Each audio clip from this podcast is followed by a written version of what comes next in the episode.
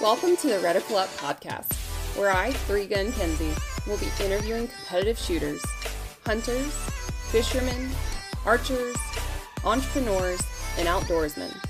Come learn with me as I interview people from all walks of life, in different disciplines, all across the world, from novices to professionals of all ages. No matter what, everyone has something they can teach you. So come join me on the journey. Welcome back, listeners. With Sloan Sanders. She's a competitive USPSA shooter, a master class in open. Um, and I recently met her at Two Gun Nationals, which was awesome. Sloan, how are you doing? I'm good. Glad to be here. Love it. So yeah, your your focus is in pistol. What do you think of Two Gun? Oh well, it was um it was very interesting. It was really fun to get out and do a different discipline though. Like I have I was focused on open for so long that it was really fun to like learn something new and just really be challenged in a different way. And I feel like I just learned so much too that I can even take back to pistol with just learning fundamentals of a new thing. But um, I, I learned a lot, let's put it that way. And I'm ready to come back and redeem myself a little bit. hey, part of it's the guns. The guns don't run. Yeah, that was that was the big thing from, from, first stage. So there was really no like hope from coming back, you know. oh yeah, it's a hard challenge, and I think a lot of people don't realize that. The cool thing though is like your skills in shooting pistol are so applicable to any gun that you pick up, right? So you're automatically kind of got an advantage with with other firearms.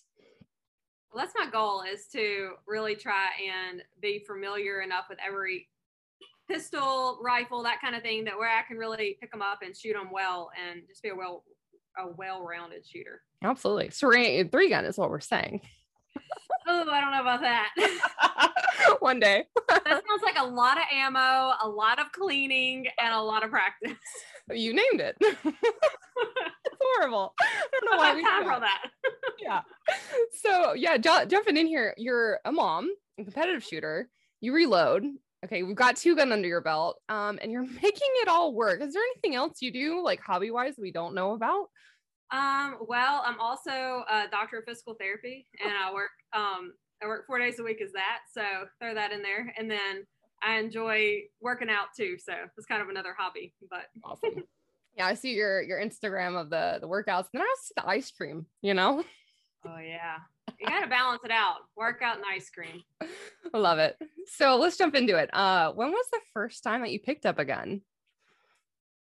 Honestly i don't remember. Um i grew up in the farms industry in the ammunition industry and so i it's really just kind of been a way of life for us. Um my parents were really great about it was never an odd thing to have firearms around. But we were taught from day one to respect a firearm it was used as a weapon as a tool to enjoy and to you know, for sport, but also for protection. And it was just a way of life for us. So I don't really remember the first time. Um, it was just always, always in our lives, I guess.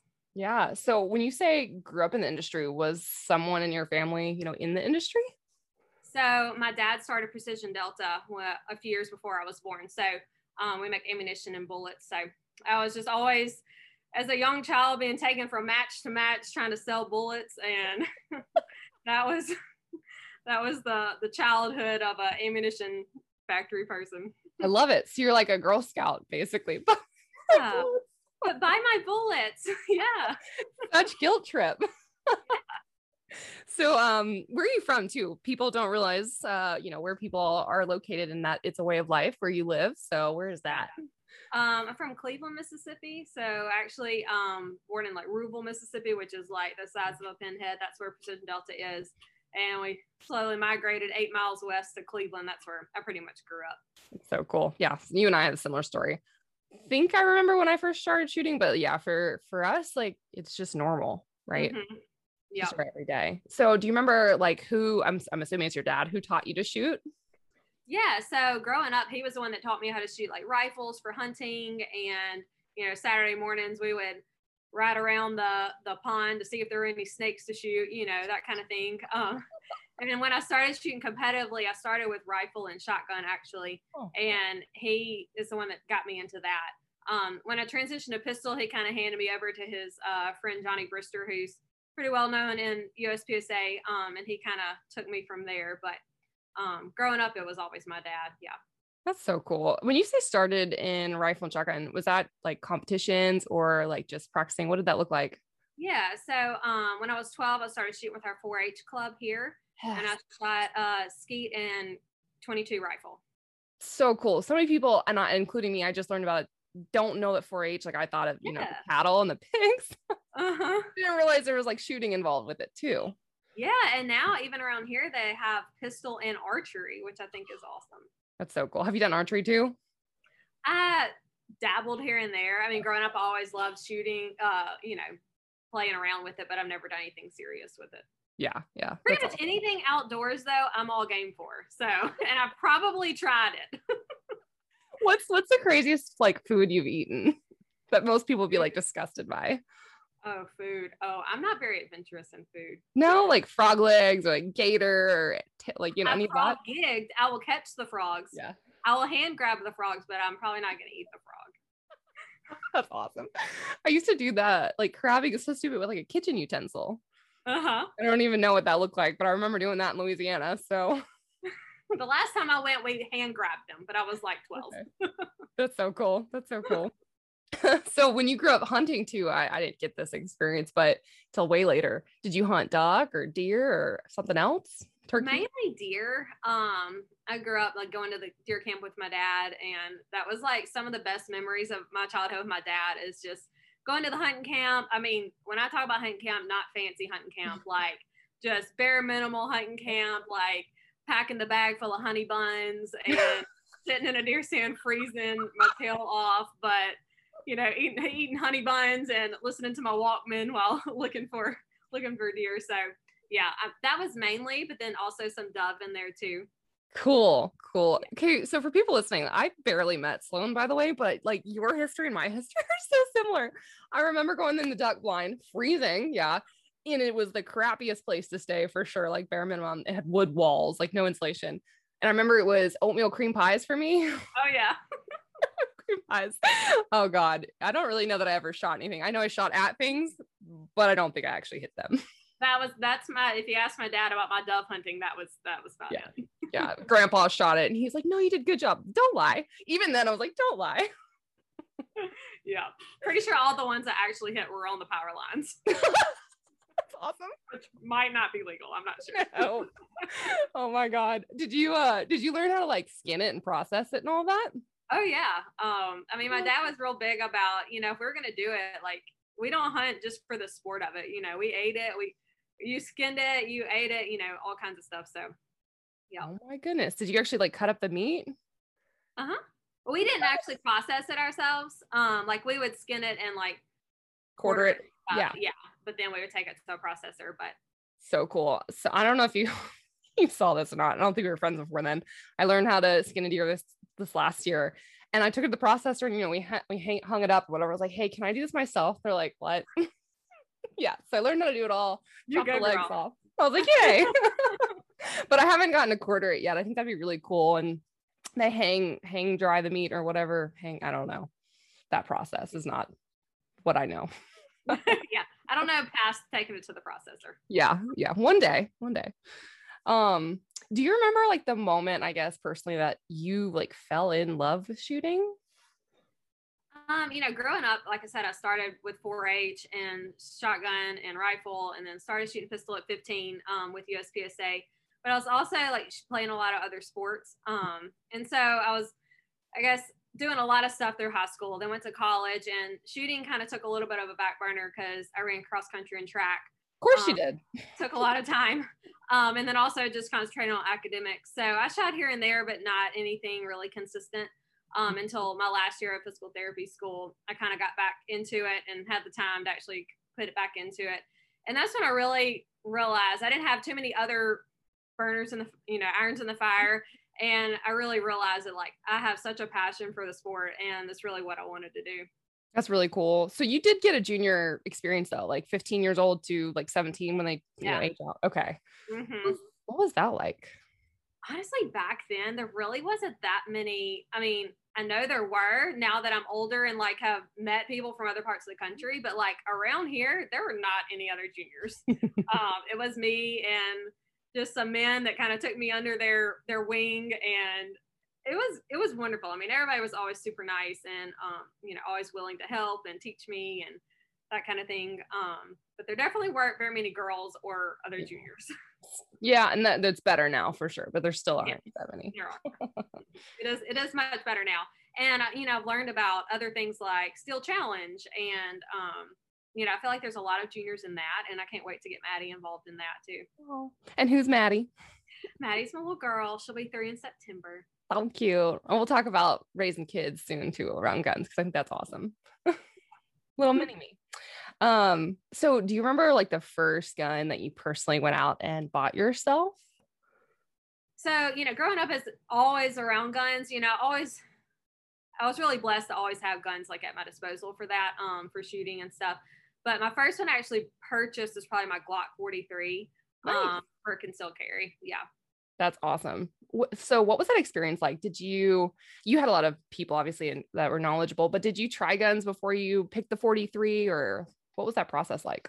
Um, I kind of did. My husband, we kind of had a lot of different guns. Um, my dad has some different ones, you know, just carry guns. And so I kind of played around with theirs and decided that that's what I liked. My husband kind of helped me to, you know, figure out which ones were kind of reliable that he liked. He was pleased with the reliability of them and stuff. And um, kind of went from there. And I like the way the Glock 43 fit my hand and it's small enough to be able to conceal it, but it's large enough to be able to still shoot it well, you know? Yeah. Yeah. Reliable gun. That's what I carry. So that's kind of yeah. cool. Didn't know that. Which let's talk about that. Um, so your state, I don't know a bunch about Mississippi. Do they have permitless carry or you know? Um, I don't know about the term permitless carry, but yeah, it's pretty open. You can pretty much carry without a concealed carry license. Um, now I do have a concealed carry license and an enhanced carry license. Um, can, to get the concealed carry license, you just basically have to fill out the paperwork, um, get it notarized, and apply for it.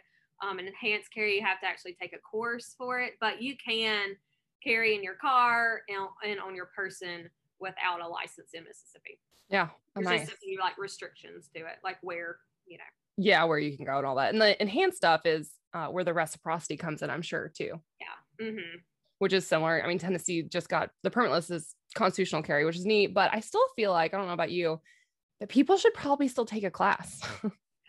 yeah, I mean, I don't know as much about taking a class just because you know how I grew up is yeah. you know, I didn't really now feel like need to take a class. But at the same time, there's so many people that I know that I've run into. I teach um, some lessons and stuff, and women that have guns that have never even shot them, or you know, their husband went and got them a gun and they have no idea how to use it.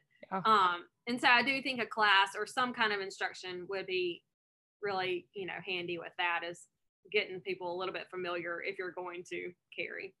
Absolutely. Uh, those guns that their husbands pick out. Yeah. oh my goodness. And I just feel like, yeah, not knowing your gun, not knowing how to take it apart yourself, like it doesn't matter what gender, what age, like none of that matters. That you need to know how to field strip your own gun, clean your own gun, you know, how it shoots, all of that stuff uh, yeah. is really important. Well, and even the, as a man, you know, like you said, no, it doesn't matter with a gender. Um, I mean, we run across men all the time that aren't really haven't been around guns that much, but they they think, oh, I should get a gun for protection, but don't ever go out and actually use it. Um, yeah. So if you're gonna rely on that gun to save your life, you need to be familiar with it and know its ins and outs. Yeah, absolutely. I mean, and then the legal laws of everything would be helpful. You know, Google that. That's true, and that is that was one thing that I did. Um, I feel like the enhanced carry really helped me was just learning. Like they go through all the laws in there, and I think that was really important. Yeah, because they're hard to remember, and I, a lot of people don't realize they change. Legislator, yeah. legislature, I can't say that right. Uh, they change a lot, and and that's what's interesting. And like, not all states are just completely reciprocal. I don't know, yeah. back and forth, which is interesting. Mm-hmm. Yeah. So, uh, why do you carry a gun every day of your life? Um, I carry primarily for my protection and my child's protection. You know, I live in a rural community, and there's not always law enforcement available. Um, you might get in a car and drive and you mean a law enforcement officer isn't right next to you? exactly. You might get in the car and, and drive and not meet another town for two hours, you know. So there's not always, you know, a law enforcement officer there to help you. And, you know, me and my child go on runs all the time. I'm out in the woods, you know, by myself. And I don't want to have to rely on somebody else for my safety. Mm-mm. No, no, no. You you touch on a lot, and it doesn't matter where, right? Yeah, rural rural is important, but yeah, you've got a kid too to think about. So a lot of people, you know, they'll think about. I don't know if if this was, it's probably not your, but my mom's process still kind of getting there is like, oh, like I don't know if I could kill someone. I just say, well, you have two grandbabies. Would you protect them? And then she's like, yeah. oh yeah. I'm like, yeah. mm-hmm. You got to figure I mean, out. Do I want to kill somebody? No, but if it's my child's life, then you know, I'd hope that I could kick it into that gear. Yeah, absolutely. Uh, what do you wish just more people in general understood about concealed carry or carrying a gun every day? Um, probably just that if you're gonna conceal carry or if you're gonna carry, if you're gonna rely on that gun to save your life, that you need to be familiar with it. I think that's the biggest thing I run into. Yeah. Um, with people that come and want a, a private lesson or something is they literally bring it in the box that it came. and I mean, I'm I just love that they're coming out and wanting to learn because if you're going to rely on that to save your life, you've got to know how to shoot it and be comfortable with it. So, my biggest thing is if you're going to carry in your car, in your house, whatever, um, just be familiar with your weapon. Yeah, and okay, so we shoot. We don't want to tell people how many rounds a year, right? But the average person probably maybe shoots 50 rounds a year, right? Ish. Um, and what exactly. surprises me, how many people do you run across that don't carry with one actually in the chamber or have a safety on or have two safeties of the back strap and the thumb safety where are they going to remember to take all those safeties off or engage them and rack the slide and shoot if they shoot 50 rounds a year if that yeah yeah and that's that's why I, am kind of going back to what I, my biggest recommendation is just being so familiar with that gun because a lot of women that i do run across that aren't you know in shooting sports and that kind of thing want a safety on their gun. Yeah. Um, which I can understand, you know, with children around, it's just, you know, the more mm-hmm. safe you can be, you know, but at the same time, like you said, every each one of those things is one more step that you have to do um, if you're in that situation that you have to use your weapon. And so just being familiar with it and if you're, you know, just being super familiar with it and practicing with it so you can utilize it. Yeah, because that I mean it's possible. It's hundred percent possible. People carry 1911 since forever, right? But if you don't get a good draw and you don't get a good grip and that backstrap safety is not, yeah, and it's you can safety yourself and cost yourself a life. But yeah. Yeah, we laugh or we smile, but it's like it's really hard to explain to people how important it is to know your gun. Yeah, and just from a medical standpoint, your dexterity is the first thing that goes away when you're in a heated situation, you know, and oh, emotional situation. So you remembering to do all those little steps and the, having the dexterity to get the safety and get the you know the slide release and all those kind of things is you know kind of goes out the window too. Yeah absolutely and a lot of people i mean can't even rack the slides yet or they still haven't worn down their slide enough you know? Yeah. um, that's interesting. So going back to your daughter has she shot a gun yet? Not yet she's only two and a half or will be three in september so not yet but she definitely she already has some guns. Um, does she know she has some guns? She doesn't know, but she does have some. Uh, but um, yeah, I mean, I feel like it's going to be any moment as soon as we feel like she's, you know, ready for it, um, maturity wise and physically. Um, she loves to watch me shoot and loves to, you know, if you ask her where her mom is, she, she I might be aware she's probably going to say I'm shooting. Um, so she definitely has grown up around it. Um, she, I shot nationals when she was five weeks old. So she literally has grown grown up on the range. Um, so it's gonna be really fun to see, you know, if she takes to it or you know, no pressure if she doesn't. But it'll be it's gonna be interesting to see how that yeah. all develops. Uh, you interested something, or you said something that was interesting, like your game plan. Uh, I want to hear the game plan, but you already said kind of part of that is that it's a level of maturity and then the physical capabilities of being able to fire a gun. So yeah. I think a lot of people ask, you know, what age? And it's so different for everybody. I mean, think about even level of maturity for certain people, right? It's not an age, it's the person. yeah, it is. Um, absolutely. It, it's very child, you know, each child is different. Um, you know, there's some teenagers I wouldn't, I wouldn't put a, a, gun in the hands of. So you really can't put an age on it. It's just all on their maturity, ability to follow directions, ability to follow commands, um, know that they're going to do that and you know then the actual physical ability their hands have got to be at least somewhat big enough and you know you got to be able to reach the trigger and be able to actually hold up the gun. What what we pick out for her first firearm then that you're gonna try? Uh, i don't really know probably a little 22 though. Um just something that you can learn the fundamentals uh, of shooting, how to handle the weapon and how to aim, how to really look at sights and uh, learning just the fundamentals and then progress from there. I love it. And I don't know actually the rules enough. I should with the age. Do you know what age they can start with Steel Challenge? I don't know. I really don't know on that. Um, like I said, I didn't grow up shooting Steel Challenge, so I'm not super familiar with it, but I think it's a great concept of their ability to start with actually shooting, um, mm-hmm. learning how to put those sights together, learning how to put the sight on the target, hit the target, um, transitioning, all that kind of thing without having to worry about movement um, yeah. and moving the gun. So, yeah. Uh, I don't really know what age though they can start yet. I feel like they're as young as 13, maybe 11. I have no idea. I, I think it's out. pretty young. Yeah. I think it is. Yeah. We'll look into that. That's what I'm gonna do. People already know and they're probably like, why do you guys not know? But you know. My child's only two, okay? I don't have kids. I don't want to hear it. oh man. Okay, so going into um, the competition side of things, you said you started 15 years old. So I want to hear kind of the story. What was the first match like? What was the first gun like that in division you shot in USPSA? Like what was going through your mind then if you remember all of that? Okay, I do definitely remember my first major match. Okay. Um, so like I said, I grew up in Cleveland, so we have a really, really small club, like 10 people, uh, pretty close to here. So that was kind of my first like quote unquote match experience. But my first major match was a Mississippi Classic. Ooh. I would have to do the math on what year that was, honestly. But um, I tell people it's amazing that I still shoot because it was like cold and rainy, and it was like the most rain. Like you, you couldn't even drop your mags because you couldn't find them under the water. Like there was that much rain. Um, people were like running behind you catching the mags.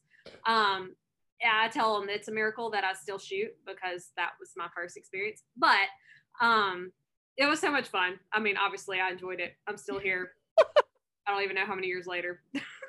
Love it.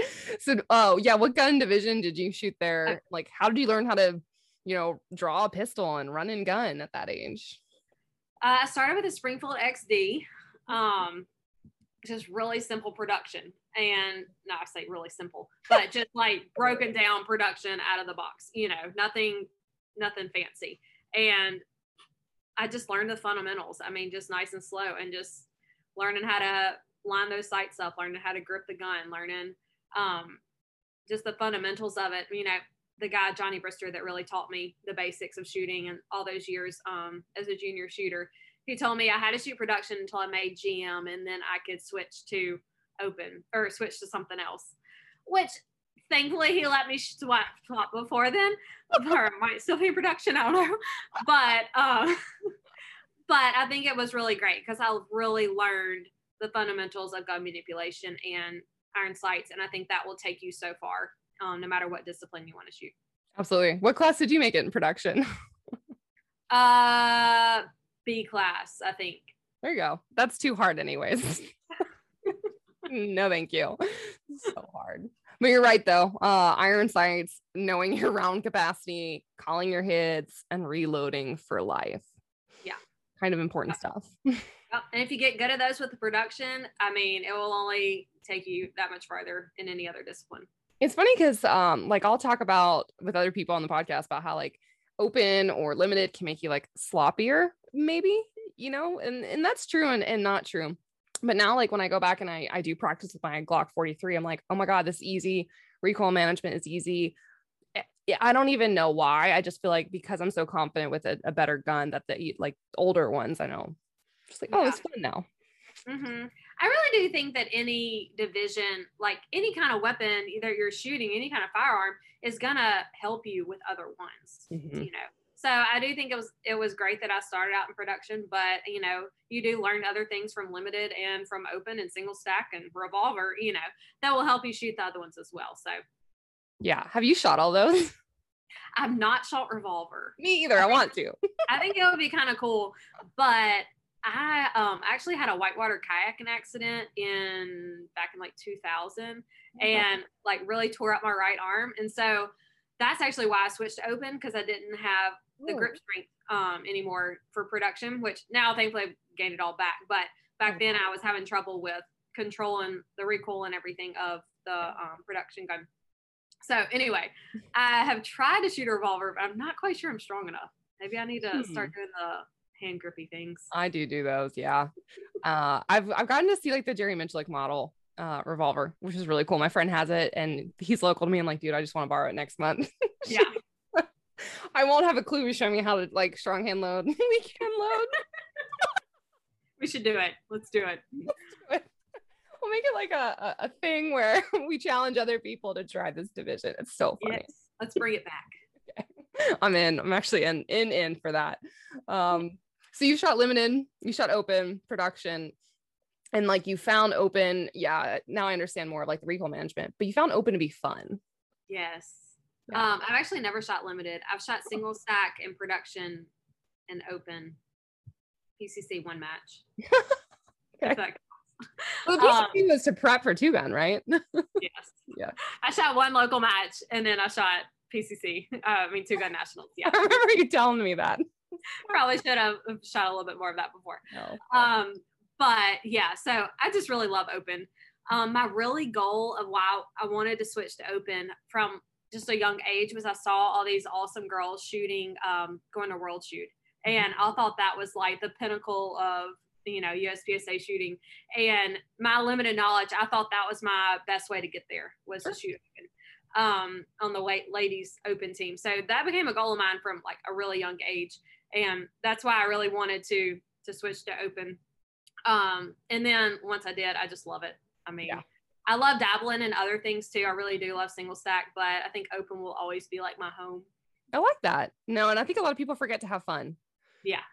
And like we do tell people, you know, maybe start out in production. That's pr- maybe not the best advice always either, where it's like, do you have fun? No.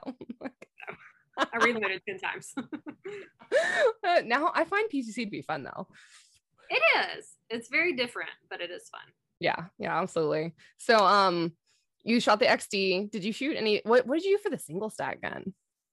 Uh, I have an STI Trojan. Oh, okay, that's interesting. A lot of fun. And then, what's the open gun that you shoot now? I shoot a Phoenix Trinity Honcho 38 Super Comp. Yeah, you're one of those non-boomer boomers. With What is a non 38 because you shoot 38 super comp. Oh, Not very many of those left, you know. um, so anyway, so the open stuff, do you do I mean, how did you train from iron sights into dot training? lots of dry fire. Mm. um i really i got my open gun in the middle of winter so it was like i couldn't like you know get out quite as much. i mean i could have uh, but if i was more hardcore but it was really cold and so i just like started dry firing and dry fired and dry fired and dry fired and i am actually left eye dominant but right-handed and so with iron sights i have to close my left eye to be able to see Mhm. down um, with iron sights Mhm. so really then that was a big transition of trying to learn how to shoot with both eye, both eyes open with the optic um, and it was just a lot of dry fire for me but once i you know got familiar with the dot and everything it was a pretty smooth transition from there That's awesome. So like mechanics wise, um, do you do the scoop draw? The what Like the scoop draw, or how do you draw your your your pistol? i don't know about the scoop draw Okay. but i just draw Yeah. And you have like the open top holster though, right? i have what Like the open open top holsters or like race holsters. oh yeah yeah i have race holster yes I don't know what they're Um, called. I don't shoot open. no no no yes uh so yeah i run the double alpha academy alpha x holster Oh, okay. Good thing you just brought that up. Okay, you have the new belt. Tell me about the system, like, because this is probably the first time people have ever like really heard the breakdown or someone using it. Yeah, it's really cool actually. Um, it is made up of lots of little links. It's almost kind of like Legos. So, You got it above right you. here. Yes. Okay, cool. so it's made up of like Legos basically, and you just put them all together. I don't know if you can see, but you just fit them all together, and a pin goes in between each one, and it's really cool because it really hugs you, like really hugs you. That's what I like about it. Um, so like normal belts are really stiff, so you know it's kind of like no matter how tight you make it, it's kind of like a circle, you know. But for me, I like it because it just really hugs every part of you. Um, and then you just roll it up and put it in your bag. That's so cool. so how are they mounted? Like how are those mag pouches on there? So they didn't mount just like normal. Okay. So just with the normal belt hangers here. Whoa. This yeah. is fascinating. How long did it take you to do that? Not very long. Um, I mean, just because I'd never done it before, it probably took me 20 minutes, 20, 30 minutes to put it all together just because I'd never done it before. But now that I like know the process, I think I could do it a lot quicker. That's awesome. What do you think um, newer shooters should know about setting up their belt? Maybe like first time belt setup, where should the pouches be? How should they be angled? Tell us through for that, like what you do. Well, first off, you need to look at your division. So in USPSA, there's different regulations for you know different divisions uh, where your holster can be. Um, you know, production like has to be like behind your hip bone, that kind of thing. Um, open, there's not any regulations. So you just want. I have my gun at like just where a natural my natural arm would hang, um, because most start positions are hands naturally at sides. So you know, I have my gun right there where my arm naturally hangs. Um, so it's just a natural draw up. Uh, then my mag pouches are where I can just take my hand straight down, grab a mag, and you know for reloading. But you would have if you have never started before, you just need to look at your um, your division that you want to shoot on the USPSA rule books and go from there. And they usually give you pretty good guidelines too. Yeah, and like your your front mag pouches, like your natural point of aim is not going to be sideways back here. So a lot of people, when you rotate your hand, it's comfortable. So that mag should be sticking up but the ones in front it's it's natural to be canted. So that's what a lot of people don't know to set up you know? Yeah yeah. So my front mag is um is pretty canted. Is i mean it's not too too much because you still got to get it out of the pouch. Mm-hmm. um so if you have it completely over sideways you're gonna have to be pulling out as well but you can kind of see here. It's so cool. Don't you wish you had that for two gun nationals? Yeah girl and so then these are the double alpha academy weighted dry fire mags, which I love by the way. Mm-hmm. Um, so then you're pulling here instead of pointing straight up at you or having to come out and then up. Yeah. So a lot of people, yeah, natural is is not just gonna say straight up and down or straight left and right. So that's pretty cool. Drive- maximize your movement. So the least amount of extra movement you have to do, the better. Yeah, shouldn't be awkward. yeah. I learned a long time ago. I had a wake up call. I didn't realize it. My holster uh, for limited, whatever, was too far, just like awkwardly straight back. Yeah. I didn't even realize like your natural point, like you said with your hand, is kind of in front of your like. I, I look at my belt seam or my seam on my pants to see where exactly where my holster should be. Mm-hmm. That was a wake up call, especially three gun. Three gun doesn't matter where you put all your stuff. So I didn't need it back here. I need it like right here to grab and go. Yeah. Who knew? it takes a little, you know, we all learn from experience too. Yes. Um, your first belt setup is probably not going to be the one that you stick with for the rest of your career. no, no, no, no. Um, let's talk about a little bit too with like index points. So, uh, you know, when you're about to run a stage, where are your arms resting? How do you know that you're in the position and you're ready to have that good draw? Yeah, so I rest this part of my arm right here on my right here of my holster or right on the magwell of my gun. So I'm resting right here. Um, so I always know that that's where, you know, that's kind of where I am. My left arm, just kind of naturally at my sides, basically. Yeah. And a lot of people, you know, they just don't know when you're starting out, you need to have the same exact, I guess, the same exact draw every single time. You need consistency. So if you, it throws me off. I rest my other hand on the top of one of my magazines. when that magazine's not there and three gun, if it's like a shotgun caddy, I'm like, ah, I don't know where to put my my hand. yeah, yeah. Um, and you get so in tune with everything too. Um, you know, I don't think about that. I rest my arm on my mag, but yeah. if one is not there, I definitely realize it. Yes. Yeah, yeah, hundred percent. So work on your index points for sure. Uh, so okay, you said workouts. What does your physical training look like, and is there anything unique that you do like for shooting competitively? Yeah, so um, like I said, I, I'm a physical therapist, so it's kind of my my forte is just working out and stuff. Um, and with my little girl, I can't really get to the range as much as I would love to, or as much as I used to mm-hmm. um, for live fire. So I have to really rely heavily on my physical endurance and strength and dry fire. So I try to train pretty sport specific um, in my physical training. So we run a lot uh, just for main basically activity tolerance, endurance, um, strength and conditioning but also do a lot of footwork drills, uh, like ladders, box jumps, um, those kind of things for like speed, quick movements, mm-hmm. and then uh, just strength training, squats and uh, weights and lateral lunges and those kind of things. Yeah. So, what are some of the things that you've seen at whether it's major matches or local matches where those movements are playing in? Like, what are the props and what are the windows? What are all those things that you see at matches?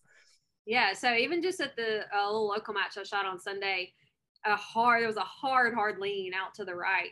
And that is purely quad strength, you know, like being able to get down that low and maintain that position in a stable, stable way so I can shoot um, is all pure strength. So, you know, that's why I work on those lateral lunges, weighted lunges, um, and just squats too, uh, just to make sure that no matter what the position I have to get in, I'm going to be stable and strong enough to maintain it.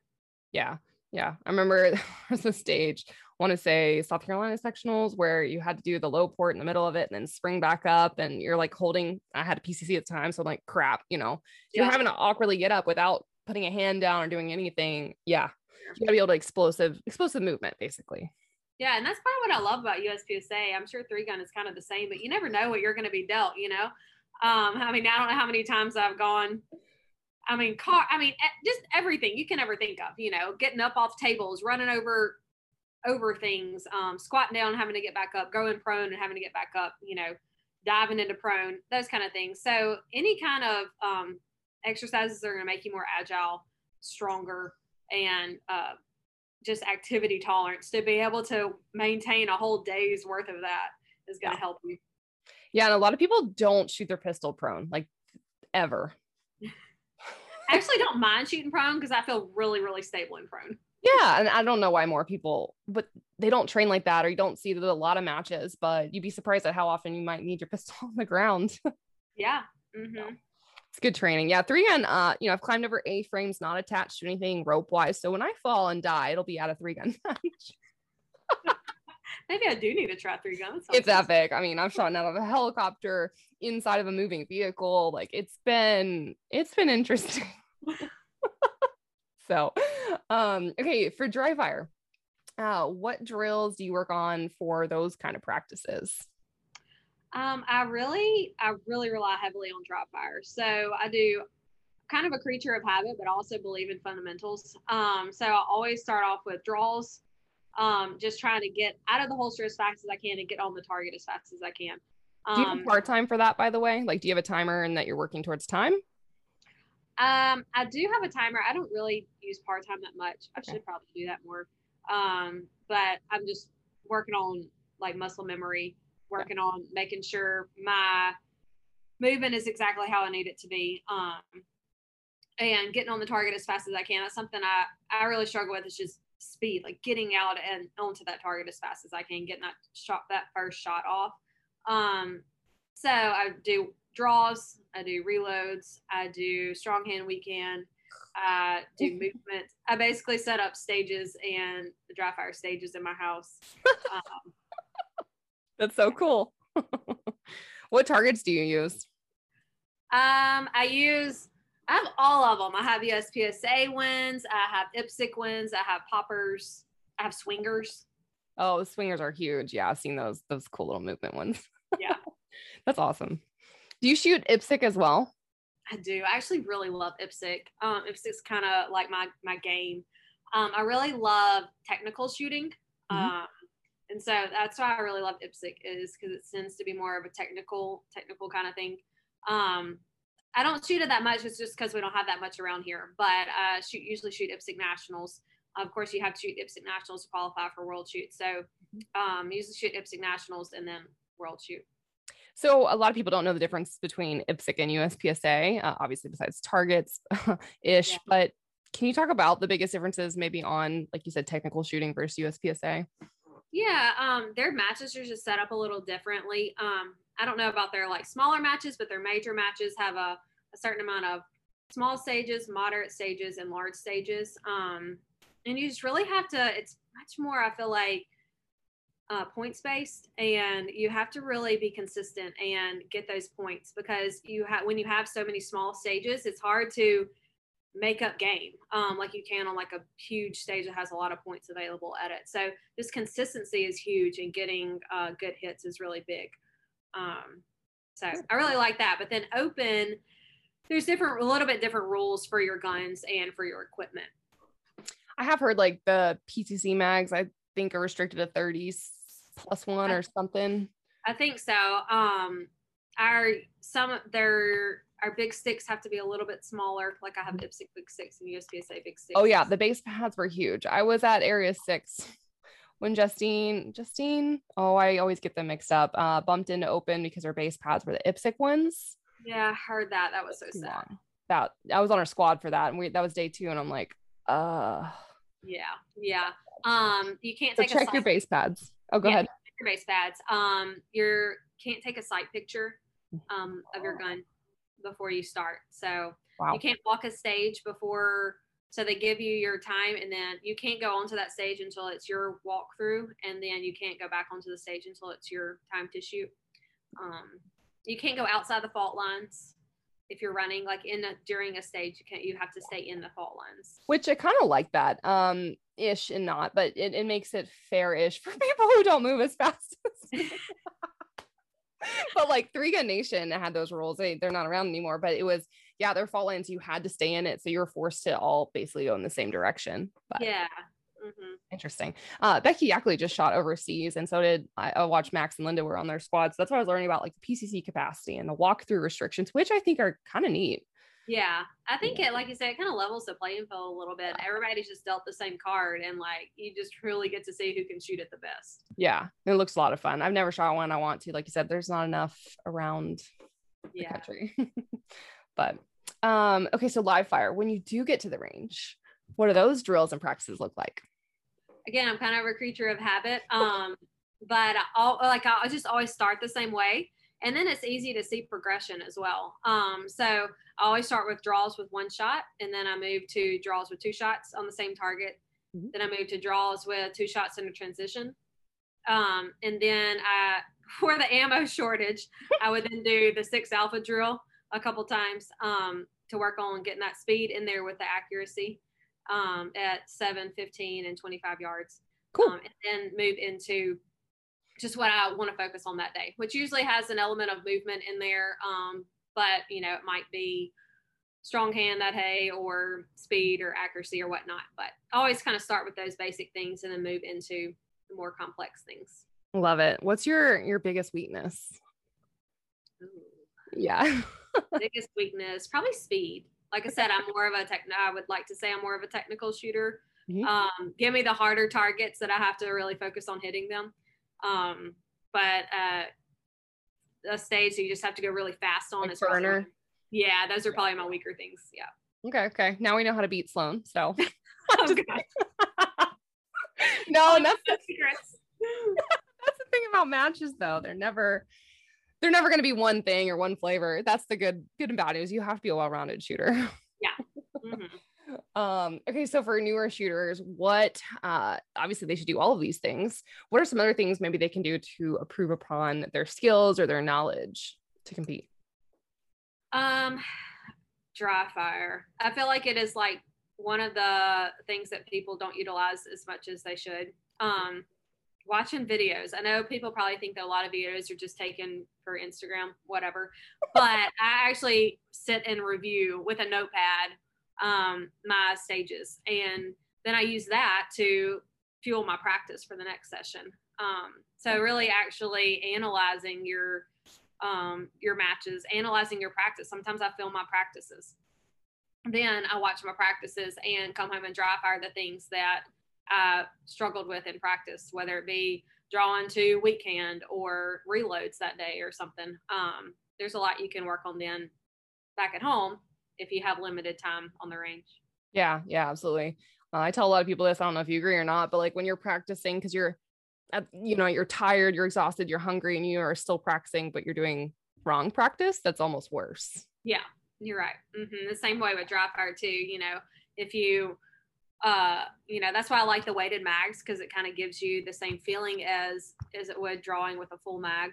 Um, but if you don't if you aren't focused in and really focused on your movement too it, yeah it's um it's almost worse because you're then reiterating bad habits yeah yeah and the speed will come i mean you have to be fast and accurate both things but starting out to don't try to go super fast and hit those draw times that the pros do. Absolutely. That's the yes, biggest thing. Absolutely. Comparing yourself. Like when you're starting out or, or maybe making it, taking it more seriously, how often would you try to push yourself to keep up with someone or compare yourself to others when they're putting more work or, you know, have more experience than you? Yeah. Um, I sh- grew up shooting with Shane Coley, so that shoots for Glock. Mm-hmm. Um, so we are about the same age. He's a couple years younger than me, but we are from the same area. So yeah, we were always kind of, I was always kind of looking and trying to beat him, you know, but, um, you know, you just got to play your game. And no matter what level you're at, you just got to shoot your game and focus on your hits. That's the main thing. Like you said, starting with hits, because it doesn't matter how fast you go. If you can't hit the target, yeah. you're not going to win. Um, so, and just focusing on those hits and focusing on your game, shoot your game. And, you know, I still do that to, the, to this day. That's my focus during a match is just shooting my game. And then everything else will, will come. Yeah, absolutely. So how come you didn't go, you know, AMU with the rest of them? well, obviously Shane's a little bit, a little bit better than me. Um, but I was just too, I think I was too focused on uh, all kinds of other sports at that time too yeah yeah i mean anybody that's come out of amu is like untouchable i mean they're still competing at the top altogether and changing but mm, my god that yeah. program builds shooters absolutely um okay so open division um open division needs to or shooters need to reload find a load that works for them obviously you grew up in the ammo industry so it's probably a lot a lot more simpler for you uh, when did you start reloading and learning all of that um, really, when I switched to open, so I always shot factory ammo, um, went through production, and then when I switched to open, there really wasn't very many people making 38 super comp um, in factory factory loads. So that's when I started reloading. Um, since then, Precision Delta has started making 38 super comp. Uh, so I got to enjoy that for a little while, but then thank you, uh, ammunition shortage and all those have been funneled back into nine millimeters. So factory loading, but uh, it's a, I feel like it's a fun skill to have. And, you know, like you said, learning the most I can learn about my gun, how my gun works, how my ammunition works, it's just going to make me a better shooter. Yeah. Uh, that's something I'm afraid of pistols because I will blow up my hand. Um, rifles, fine. Shotguns, simple. Those are very simple. But the pistols like okay so how often do you take every single piece apart? Like do you do a sonic cleaner? Like what do you do with that gun? My gun. Um yeah. so yeah so at, before every major match every spec of my gun is inspected. So it's broken down completely um inspected and cleaned and put back together and equipment checked before every major match so. And you know how to do all that? Yes. Holy cow how? I mean, I do have assistants sometimes. You know, um, I'm super blessed. My husband, Steven Sanders, shot with me for a long, long time and has taught me pretty much everything I know about all that. Um, and so he's always here to lend a helping hand. Um, so that's how I know. And he helps me a lot too. Cool. That's cool. I can get my 2011 down ish, but not until when I see people with every part laid out. I'm like, uh uh-uh. uh yeah, that's scary. it can be really intimidating. a little bit, a little bit, especially when like I'll, I would have to bring the bag of parts, which I've done before, to someone be like, here. yes. So, and I think that's kind of what, um, even kind of going, not going back to uh, concealed carry, but just learning your gun. And I realized a couple years ago, um, my husband was really on me about learning how to do things myself, and not to be mean, but just because the more I know about my gun, the better of a shooter I'm going to be. And I, I said I had princess hands because I was really just given this gun to shoot and given this ammo to shoot. And I just got to go do the fun part, you know. but then when the little girl was born, my husband babysits her a lot so I can go shoot. And, you know, we weren't always together on the range. And so then I'd run into a problem and I had no idea what to do. Yeah. Um, and so that's when I really just started. He really encouraged me to start really learning how to do it myself so I could know how to fix things. And I knew how it all ran and I knew how it all worked together. Um, and I do think it made me a more confident shooter, yeah. um, just well, more well rounded in that. Yeah. So I need a week boot camp. I really would like to know. I mean, that's there's not like a class, or maybe there is for 2011. It's like I've seen like the Glock Armors course, the SIG course, right? Yeah. I don't need, well, I would love those too, but I have shoot 2011. You know how 2011. I have an AvTech extractor. Uh-huh. So I yeah. learned that recently. Becky and I, though, we took it apart at oof low cap nationals yeah i think i saw a video on that maybe oh yeah yeah she posted a picture of that because we were at the safe table it wasn't working i needed new springs i didn't know that but Yeah. it was funny because somebody else had to come help us because we didn't know how to put it back in. Yeah. I'm trying, but it, it's fearful though, that not knowing that once you know it's easy, but the learning part's hard. No, it is, and that was um my thing uh, that happened to me at Two Gun Nationals. Um, my gun literally do, wouldn't work, and I had shot it so little. You know, I had been practicing with, but I had not run into any issues with it, and so Yeah. I literally had to look at the arm and be like, I have no idea what to do. Like, Do you remember I was there for that? I do remember. Okay, I, That felt, was- I That was felt a bad, really horrible moment. but and you weren't last. You came back. You did awesome. but I, was felt right. very helpless in that moment because know. I, I, literally I just did not know what to do. Um, I just didn't have the experience with that gun, and you know I knew how to shoot it, but I didn't know how to tear it apart. I didn't know how to figure out what was wrong with it. Yeah. Um, I'm gonna find out that was a piece of brass like stuck back inside the gun. Did, Um, it didn't extract. It pulled back with the everything. I'm not really sure what happened and what caused it. Uh, I've had that Yeah. done. I take the lower off. about TC, PCCs to know the, the technical language on that, but um, it was taken to the gunsmith, and the gunsmith found the piece of brass back inside the gun. Uh, that that happens a lot. So yeah, they won't extract, and then literally you have to take the lower off to get the brass out. And it's funny, I have a PC laying in pieces. I had to swap out a trigger. A trigger broke. The sear broke. Ah, I'm just rebuilding it, which is really fun. Yeah well, Yeah. look at you go, girl. Yeah, PCCs are easy-ish. Rifles are easy-ish. Like I took a class though, a paid class from from Yeah. Double Star. Actually, uh, they they sponsored a class for me, and I'm like, oh my god, was the only girl there. It was the best thing ever. Um, right awesome. before this, right before this call, I actually was on the Kestrel Ballistics beginner class, and then I'm taking an advanced class, and it's over Zoom. Was the only female. That's awesome. You cool. girl. But I mean, you you inspire that in a lot of people, and that's what's super impressive about yeah, knowing someone that can reload, knows their gun, take it apart. It doesn't matter what gender. Again, I would love to know everything. You know, it's hard. It is hard. Well, and all of them are different too, so it's hard to know all of them. You know. Yeah. So how long did it take you to like find a, a recipe that your gun liked? Um, my husband was was helped me with that, and we kind of had done a little bit of research, so we kind of knew a starting point at least. Um, we started out with three Vihtavuori three and three eight. Um, I don't remember how many grains it was, but you know it was just really flashy in my gun. Um, and so we we switched to three and three seven, and I've honestly been there since then. Yeah, you Um, should I- tinker if it works. I literally have not changed my load in six years. That's awesome. It's awesome. It works. It runs. Uh, what press do you run?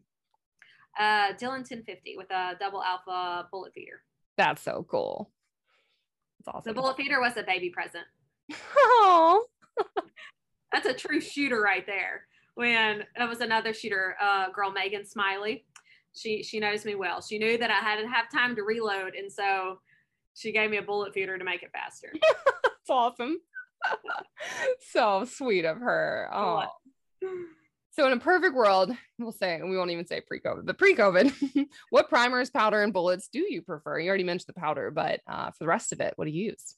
Yeah, so I use Winchester primers, um, and then Precision Delta 124 grain jacketed hollow points, and then Vihtavuori um, three and three seven and Starline brass. Oh, I love Starline. They're such good people. They really are. They're so great. good. I need to send a picture actually. Still, I um uh shot cowboy action for a really long time, and Oh, how fun! it was fun. And then I What was remember? Maverick Fitzpatrick. Love it. I had to rhyme. Um, so bad. Um, I remember Jaleesa after oh, I was ROing stage two at, at Low Cap Nationals or something. I can't remember what year. She came up to me with once fired Starline brass that she had like collected out of a revolver or whatever, and gave it to me. And I was like, huh, Oh, it was so cool. it was. That was fun to see her shoot revolver too. I mean, they Oh shoot, yeah, yeah, and very well. yeah, very, very well. Mm, uncatchable at this point. So you uh what nationals have you shot um and competed in, you know, in your in your lifetime? So pretty much open nationals. So I've shot USPSA Open Nationals and uh, IPSC Nationals every year since 2014. I Okay. believe. Um, I did skip IPSC Nationals right before my little girl was born. I was like eight months pregnant. That's that's not an excuse. I'm just kidding. well, I shot USPSA Nationals five weeks after she was born. That's crazy. Um, yeah. No. Yeah, it, nationals that year, she had spent more nights in a hotel than she had at home, thanks to shooting um, at five weeks old. But um, yeah, so and then I've shot two gun nationals, the first one this past year. So I mean, these are dates that are booked in your calendar every year that you don't miss. Oh yes. Okay. My, my job knows those are my vacation days. Yes. I love it. Um, what's been your best like finish to date at any of these nationals?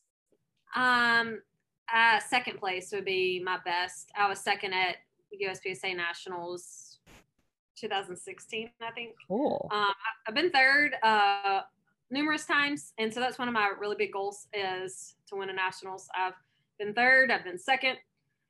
Really want to be first. I would assume so. yeah. So, what is that like? I mean, putting in all that work and at least getting up there in top three it's really um it's really gratifying you know just putting in my my work starts for nationals the day after the the you know shoot one the next one the preparation for the next year starts the day after um and it's really i mean my whole year is just built on peaking at the right point for nationals um all the matches i shoot throughout the year uh i hand pick for you know just to make sure I'm building the skills I need to peak at nationals. So when it all comes together and comes to fruition um, in a podium at nationals, it all is, is it's awesome. Yeah, I was going to ask you about that. So, all right, hear me out. I'm a terrible mediocre shooter ish because I want to shoot all of the things, right? No, I shoot PC, I shoot three gun, I shoot NRL 22 now. Apparently, I want to do it all because it's fun and I think that's awesome. I wish I could be a little bit more like you because I'm so focused. No, no, no. I want to be like, I want to be good. And then I beat myself for being good, but I'm not putting in that work. I'm not doing that for a year and a year and a year. like, that sounds awful with one gun. Ugh. Need to be a little bit more like you. Maybe we could take a little bit of each other though. that's where I'm coming from. This is a this is a plan. Oh my gosh. Because I want to do well.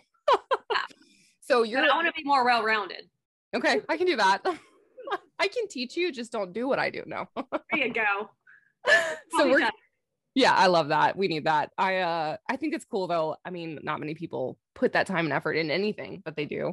Um so you're picking matches that have maybe like movement or you see swingers or you see the different things that are all going to be incorporated in the nationals, right? Mm-hmm. The harder the better. Yeah, yeah. And then a year out, ugh.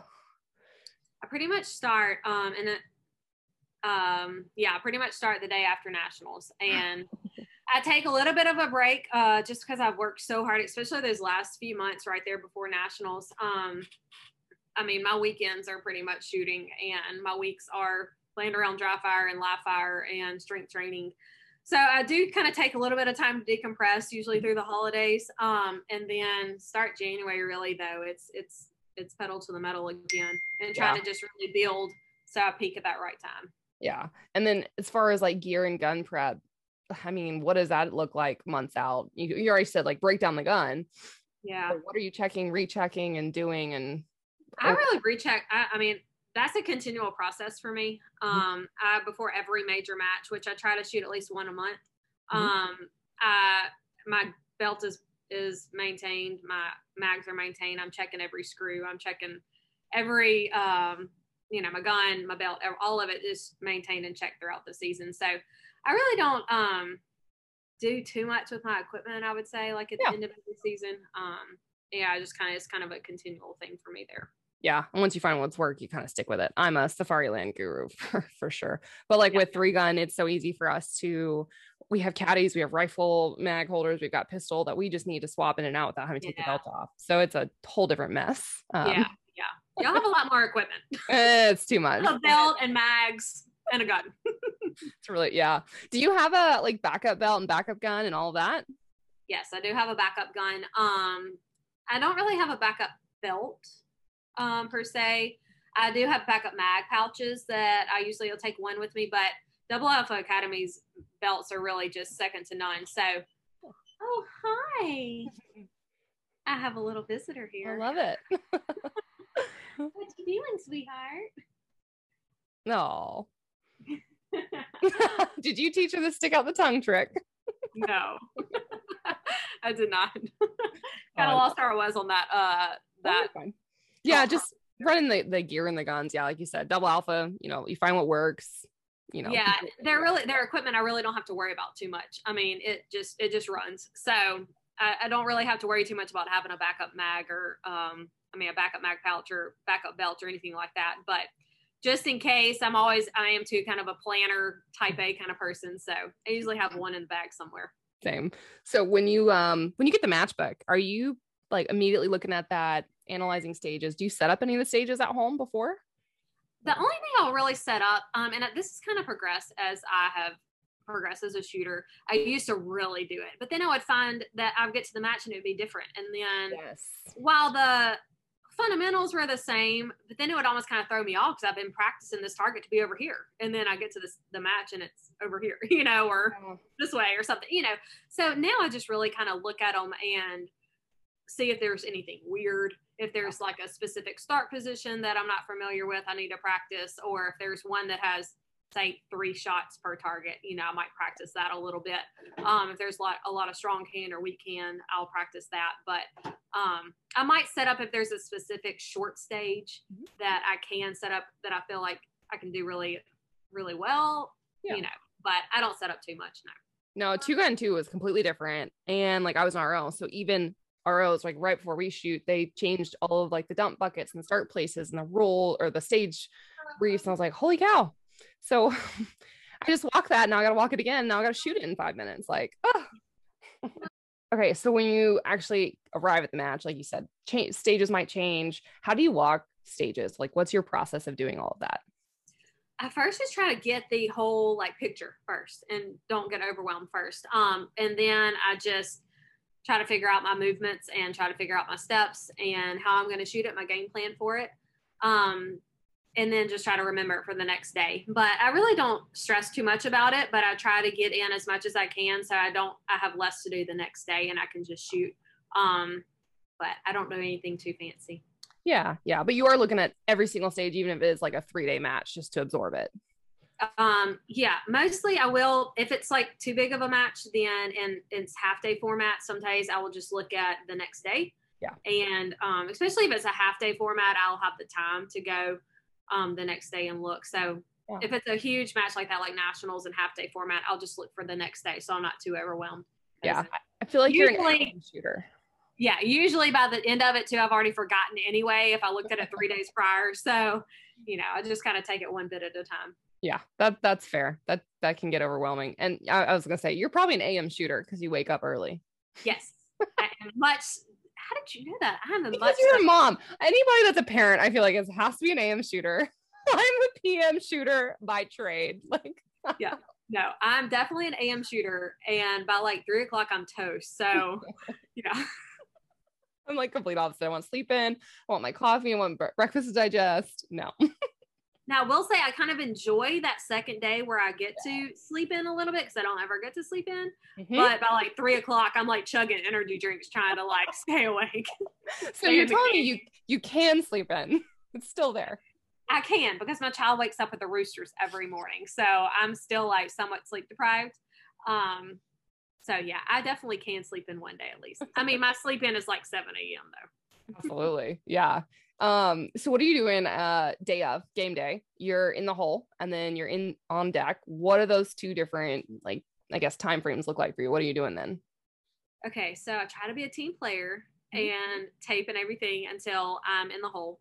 And at that point I go into like Sloan mode. Um I put put my earplugs in good you know, uh, usually walk around with them kind of like half clicked out. Um, put those in good, put my muffs on, um, and just kind of go into Sloan mode. And I, I visualize the stage like every movement, every where I want not only just every target, but where I want to hit the target, where I want to see the dot on that target.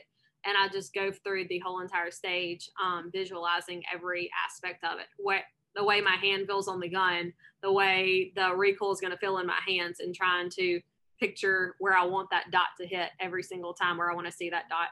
Um, that way, when I'm up on the line, I can just kind of let it go and just let muscle memory take over from there. That's neat. Uh, something you just said that most people in the shooting industry kind of know, but uh, open shooters are loud. Um, yes. should have two sets of earplugs. yes. if yes. you can. Yes, you want two sets of earplugs, and if you're standing behind it, it might make your teeth rattle a little. It's bit. awful. Yeah, like I RO a lot of matches. I bring muffs. I never wear muffs. I have in ears. I'm like, great muffs. And I remember just one match. I think it was Alabama sectionals. Every RO on my team borrowed my earmuffs when the open people came up. I'm like, yep. Yeah, for the longest time, I didn't know what people were talking about because, like, my husband shot limited, and you know that I just wasn't around other people that shot open that much, oh. and I didn't RO that much. I'll, I'll run the pad, but I don't necessarily RO that much. And so for a long time, I didn't realize what people were talking about until one day I started practicing with another girl that shoots open. I was like, oh wow, yeah. I feel like my teeth are a little loose now. and I mean, even even double muff too. But like you, when you're behind guns that have a lot of recoil or or very loud, like it doesn't affect you as much, I guess. Like even when I shoot my rifle, I have a massive muzzle brake that poof like moves wind. Yeah. When you're behind the gun, you don't really see it, feel it, whatever. Beside it, you're like, oh, that was awful, right? Yeah, you really don't feel the feel the I guess percussion of the gun right yeah. my gun behind it. Um, but the RO feels it. oh yeah, every time. Um, okay, so you're you're there, and RO says, "Make ready." What's happening right then? Um, I put Barney my mag and think about my dot, and that's all. Yep, yep. I think a lot of people don't Barney mag, and I love high cap. yes, high cap. I want every bullet I have to my advantage, and I have used every bullet I have needed.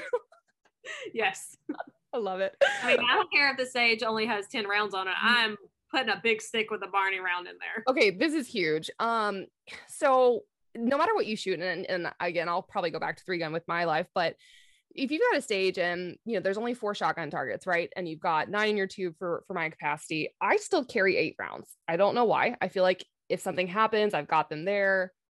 You just never know what's going to happen. So like it's better to have more ammo or just keep what's natural and normal to you, even maybe if that's seems like too much like you said like still have a spare maybe have a backup to the spare yes uh, i keep my belt the same no matter what now if it truly is like a classifier stage only has eight rounds i might shoot a short stick um that's still 24 rounds for me though so yeah. but it doesn't matter what i'm still going to have each one of my mag pouches has a mag in it because there's been too many times that i've had a yard sale on the on the range and you lose a mag or you load that mag and it doesn't work and you have to rip it out and put another one in. Yeah. And if you started with one, you just had to rip out the next one. You're going to that third mag. Oh, 100%. Um, and you never know when that'll happen. So, yeah, I try to always be prepared for every situation. The last thing that ammo girl wants to do is run out of ammo. Yeah, no, absolutely. And like, I mean, I haven't, like, I think shotgun all the time, eight rounds, you know, on, on a caddy, and like, oh, I'm only gonna need four, put eight rounds on there. Maybe do two eight rounds. I just, yeah it's definitely not to hurt you to have extra ammo yeah so that's cool um okay after stage i actually keep a journal i don't know what your is your process is so yeah. when you're done shooting are you taking mental wins away? Like are you breaking down what went right or wrong? Or are you using video for that you know like the next day? Or, or what are you doing? During the stage during a match i really don't think about too much. Um i just try to actually start fresh every stage. Um I might take a mental note for like later if it's something I really want to work on or something like that. But at a major match, especially, I'm literally cutting that stage off and moving on to the next one. Um, I'm not gonna. We used to say in cross country, the hay is in the barn. Like by the time you get to a match, the hay is already in the barn. There's no, there's nothing I'm gonna learn as that match is going on, you know, and be able to really change as that match is going on. So I've just got to shoot my game and stay in it. Um, and for me, that's starting fresh every stage and not letting the stage behind me um, affect my next one. Then after the match, though, um, I take my videos and I take all those mental notes and uh, to assess all of it, and that's what I use for to fuel my practice for that next week or so. That's cool. Yeah, I, I've had to start doing journaling just because I like know like for videos for three gun. I didn't know if what's going on here versus the video back there. And I'm like, okay, I need to remember that I did not do that right, or I hit this wrong, or yeah.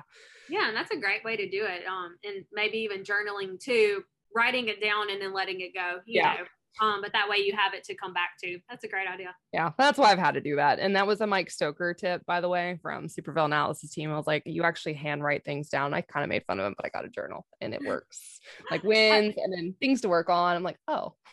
yeah, and it's a great way to feel like track your progress and check because even like being able to look back and see what you had what you struggled with at a match a year ago and yeah. then now looking back at it and be like, do I still struggle with that? I don't still struggle with that. Look, I like, I don't feel like I've progressed, but I have.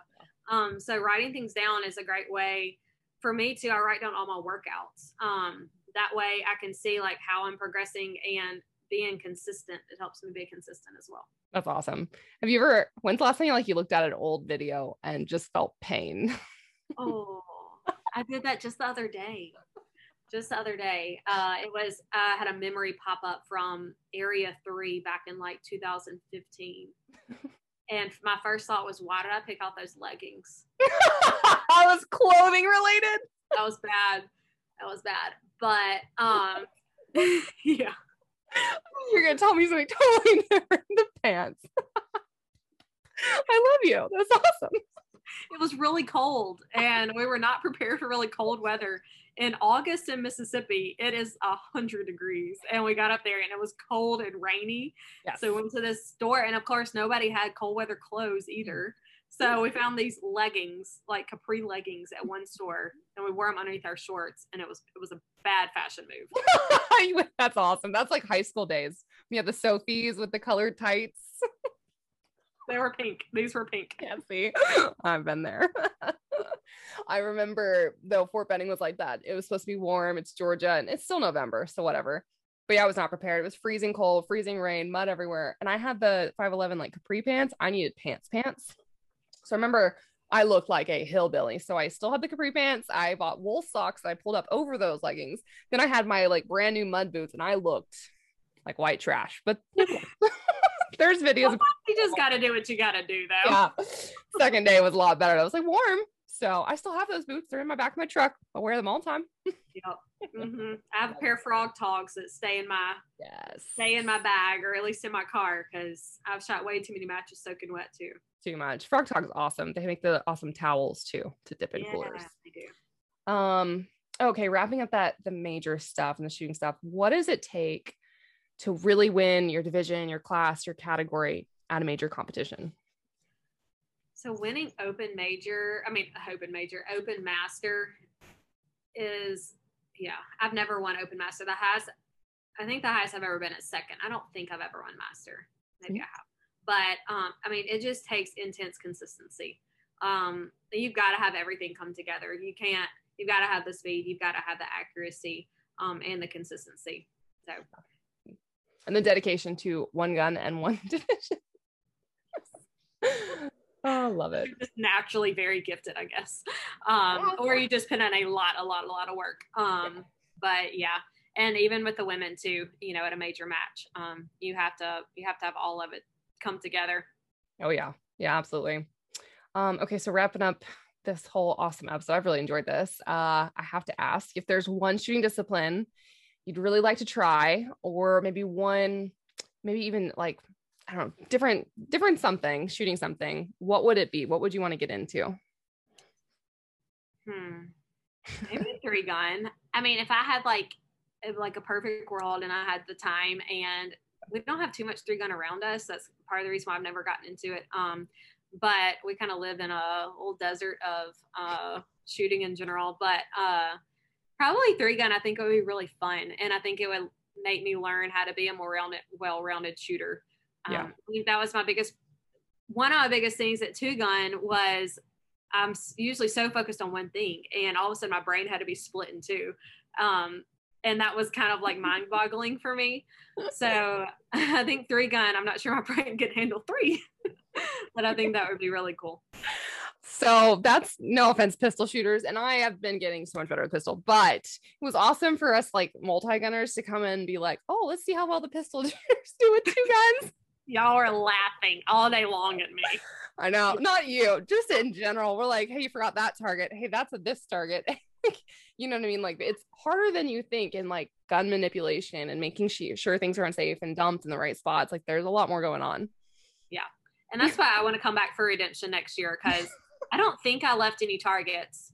But surprisingly, every penalty I had was from a pistol. Was from Oh, because the PCC threw off your game. yes. Um, every every penalty I had was from pistol, but you know, just not being familiar with all those things and having to think about dumping a gun and having to think about safety and the rules and all the different rules. Like I didn't know I could abandon a weapon. Yep. Like Or put on the ground. idea, you know. Um, so just learning all those things and being able to process them, I'm ready for next year, so I can come back and hopefully redeem myself a little bit. We should do like a um. Did you video any of your stages actually from two guys? A few, a few. Okay. We're totally gonna like do. the last of my worries, and I honestly didn't even want to see a video from that match. But then after I kind of recouped mentally, I was like, okay, I probably should look at them a little bit. But Yeah. I did, only had a few. I was thinking we should do a Daniel Tosh redemption, like old video. Can she do it? And I know you will. New video. it wouldn't take much to be better. Oh, right. Well, no, you are a much better shooter than you think. Um, and that's the hard part. Yeah, matches can can like test your abilities when you are a great shooter, which you are, but you're really going to struggle with some other stuff that's going on, right? Mhm. And that I'm sure that stage wasn't easy. Sorry to go on to like the next one.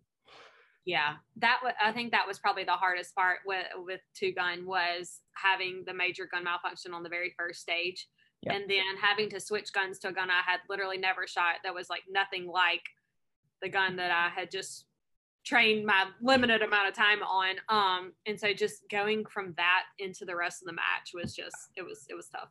Yeah, and like major stuff like that definitely carries over. I shared with you what happened at my two gun experience. See, it happened. I posted does. that video. It does. So awesome. And then when you're ready for three gun, there's a thousand listeners right now that are literally screaming at you. We'll give you guns, probably even ammo at this point because we want people out there. So you name it.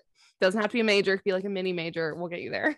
They'll give an ammo, I might come. Yeah. No, I've got plenty that we we want you to come. Like it'd be a lot of fun. primers. you'll have primers. yeah. Don't you have primers? I mean, a few. I'm being rationed very heavily. I know, right? um, all right, Sloan. Well, any other thoughts that you want to leave listeners with?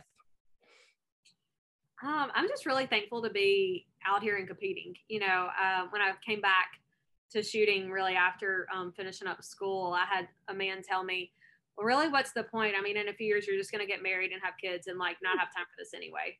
Mm. And I was just kind of like, why does that have to be? Why does that have to be it? You know?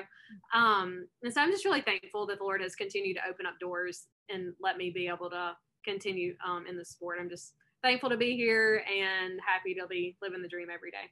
I love that. You're a testament to a lot of things that some people will use kids as excuses. And I do understand. I don't specifically, right? Know that they are a big deal. But what you said earlier, when your daughter spent more time in a hotel, um, my friends Erica and Nathan, they they just had a baby and they've had it fishing on the boat. They had spent more time with the baby on vacation than they had at home. Like that's amazing. Like you still can do those things. It's it's challenging. You can. I mean, it, it's tough, you know, uh, that open nationals. I was actually, I got fourth at that nationals and I was like, you would have thought I won. I was like, I mean, I literally slept like three hours like each night, you know, and then trying to shoot a national championship on top of it and had just given birth like five weeks before. Crazy. Um, but I mean, I think it's it's awesome for them to get to see, you know, your mom go after dreams and um, get to see the world. You know, she's been to I don't even know how many states now, like all for shooting. She's been to Utah, she's been west, who's been east, you know, all over. Um, you know, with shooting and and traveling and stuff, and just getting to see all those different places and Yeah. um, living those experiences, not just seeing them in books. So Yeah, hundred percent. You know, I didn't ask you this either, uh, which I probably skipped over. Have you shot international competitions as well? I have. So I was on the 2017 uh, Women's Open World Shoot Team, and then uh, qualified for Thailand and was hoping to shoot Thailand last year. Um, got postponed to this year, and now it's postponed to next year. So We'll see. yeah, hopefully um, we'll be able to shoot that. You know, we won gold as a team, and then I was fourth overall individually. Um, so I really have a goal of um, getting on that podium this year or next year. crazy good, crazy good, Sloan. So, you know, you you just hope that somebody does see what you're doing, like you said, and Yeah. oh, I can do that. She can do it. Yeah. Yeah. So cool. I want to go international one day. My my dream is world shotgun shoot. So Oh, yes. ever It's so awesome. It really is so fun. It's amazing. I love it. Well, thank you, thank you. Um, last things, any shout outs to sponsors and how can people find you on social media? Yeah. So thank you always to, of course, Precision Delta for keeping me well fed with bullets and primers and, um, you know, brass and such. Um, and then Double Alpha Academy for always keep me in with the best gear. You know, I never have to worry about my gear. Um, and then Phoenix Trinity for an awesome gun that I never have to worry about the accuracy, the precision is always there. So thank you for those. I and then uh, Instagram, you can find me at Sloan Tranum Sanders, and then Facebook is Sloan Sanders. Love it. Thank you so much for joining. Um, I want to say like you're yeah, you've got to be the first female I've had on the show. Oh, yay! Which and like uh, we set the bar kind of high, so good luck. Oh. but uh, you know, we never would have met if you hadn't gone out and tried two gun either.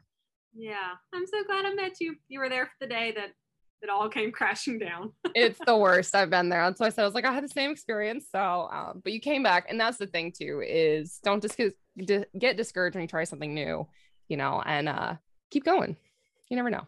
Well, and thank you too, because you know I think one thing I've learned as the sport's progressed, or I progressed in the sport, and just older and more mature and stuff is, you know, of course we're all there to compete, but like just like making friends in those relationships and supporting each other, us girls out there, you know. So thank you for supporting me in my really sad moments. Always. Um, and then just you know being out there in the in the sport and ROing and helping other girls. So oh, I love it. This is the life. It's the dream life. So thanks again, uh, and thanks for listening. Go check her out on Instagram, y'all. Um, and if you have any questions, drop it on in the comments uh, or send us a message. So thanks for listening. Thank you. Thanks for listening to the Reticle Up podcast. Be sure to subscribe wherever you get your podcasts and on YouTube. Follow along on social media at Reticle Up or Three Gun Kenzie.